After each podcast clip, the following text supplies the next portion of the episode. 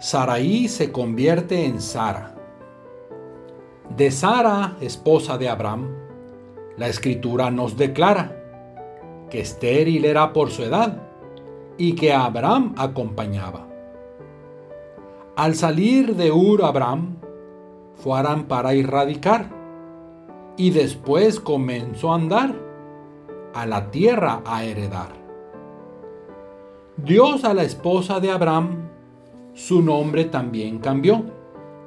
Saraí, nombre original, al de Sara convirtió.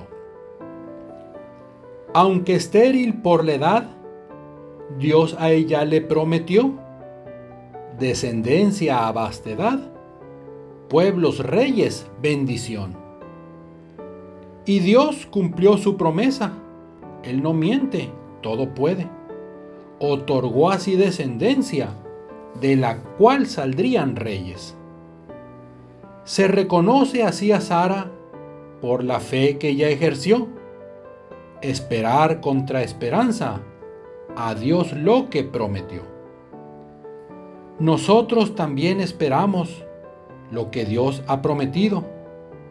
En Sara pues aprendamos que Dios cumplirá sus dichos.